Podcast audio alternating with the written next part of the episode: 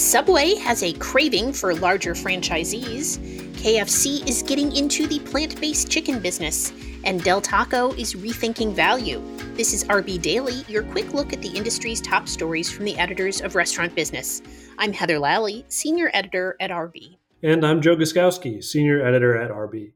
Subway wants something different larger franchisees.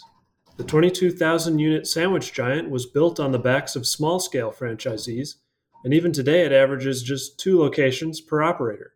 But the brand is hoping that it can get larger franchisees, taking a step that many other legacy brands have done over the years.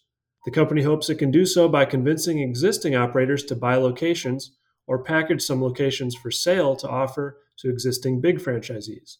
Large franchisees generally can better finance remodel and new store efforts, but getting them into the subway system may not be so easy given the chain's struggles in recent years. On Monday, KFC is launching Beyond Fried Chicken nationwide in its close to 4,000 U.S. locations. The plant based chicken was first introduced in 2019 in one Atlanta store and sold out in five hours. Subsequently, KFC and Beyond Meat worked on developing a vegan chicken that was closer in flavor and texture to animal protein.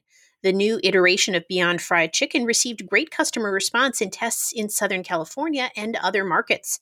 KFC is calling the new menu item Kentucky Fried Miracle and has teamed up with YouTube star Liza Koshy to promote it. Del Taco has a new value menu. The Mexican fast food chain is launching a new 20 under $2 value menu with several new menu items. The company says it's the largest value menu in the QSR space. The menu features a wide range of tacos, burritos, nachos, snacks, drinks, treats, and shakes. Among the new items is a chicken taco del carbon guacked up, featuring a chicken street taco with guacamole on a soft corn tortilla, a strawberry sprite, or mini shakes. Carrols Restaurant Group quietly gave some of its top executives retention bonuses last month. The bonuses range from 30,000 to $100,000.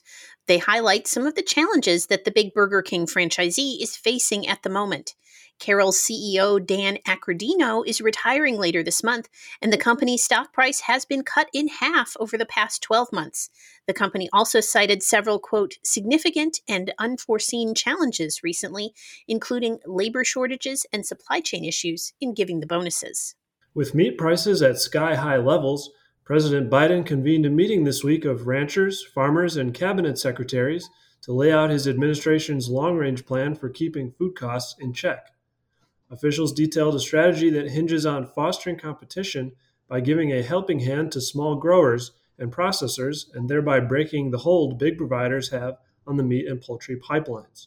His administration will use $1 billion in infrastructure financing to create and support smaller processors. During the virtual event, Attorney General Merrick Garland pledged more diligent enforcement by the Justice Department of current regulations aimed at preserving marketplace competition. Martha Stewart is getting into the restaurant business.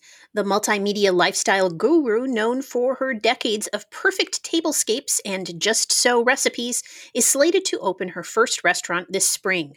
The Bedford by Martha Stewart, named after her country farmhouse in Bedford, New York, will debut at Paris, Las Vegas in the coming months, according to an announcement Wednesday from Caesars Entertainment, which owns the resort casino. The menu will spotlight seasonal ingredients from some of Stewart's favorite farms. And that'll do it for today's edition of RB Daily. Find a new episode every weekday wherever you get your podcasts. I'm Joe Guszkowski. And I'm Heather Lalley. Have a great day.